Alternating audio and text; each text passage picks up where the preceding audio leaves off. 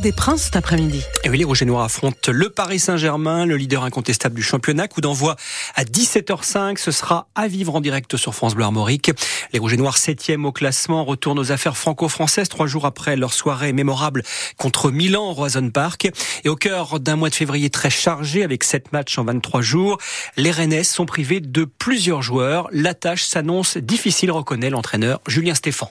Elle est ultra dominante au classement et, elle a fait définitivement le trou pour le pour le championnat. C'est une équipe qui, je trouve, euh, par rapport peut-être aux années précédentes, a moins de trous. Elle presse mieux, elle, est elle est structurée aussi sur le plan défensif. Alors que parfois, avant, quand on jouait Paris, si on arrivait à passer euh, 45 ou 60 minutes, on pouvait se dire qu'il y avait des ouvertures après. Euh, là, c'est beaucoup moins le cas, je trouve, euh, cette année. Et euh, cette année aussi, c'est très très grosse qualité sur les transitions. C'est-à-dire quand elle récupère le ballon, elle est capable d'exploser très vite et elle a des caractéristiques de joueur qui leur permettent d'être euh, très tranchants aussi dans cette phase de, de jeu-là, donc ce qui la rend euh, très complète. Julien Stéphane avec François Rosy, PSG Rennes, match à vivre en direct sur France Bleu Armorique, avant match à partir de 16h30.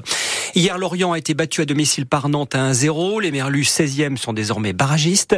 Brest est allé écraser Strasbourg 3-0. Les Brestois plus que jamais dauphins du PSG. En Ligue 2, deux défaites bretonnes malheureusement. Guingamp 1-0 à Bordeaux, Concarneau dominé par Laval 3-1. Le 15 de France défile l'Italie cet après-midi au tournoi des six nations de rugby. La rencontre se déroule au stade de Pierre-Mauroy de Lille. Hier, l'Irlande a poursuivi son sans faute en dominant le Pays de Galles 31 à 7 et l'Écosse a battu l'Angleterre 30 à 21. À Dole de Bretagne, en Ille-et-Vilaine, manifestation et contre-manifestation hier devant un futur lieu d'accueil pour mineurs isolés étrangers.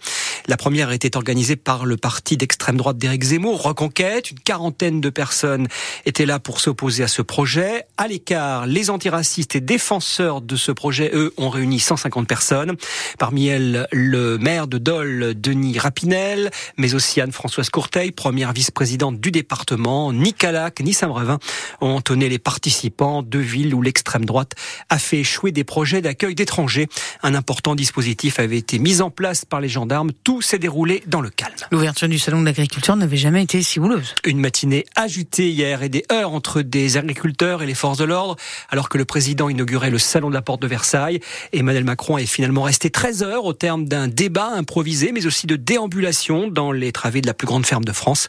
Le chef de l'État s'est dit favorable à la mise en place de prix planchers, un moyen pour protéger les revenus des exploitants. Une sortie de route hier soir à 23h à Bréal-sous-Montfort. A dit le coup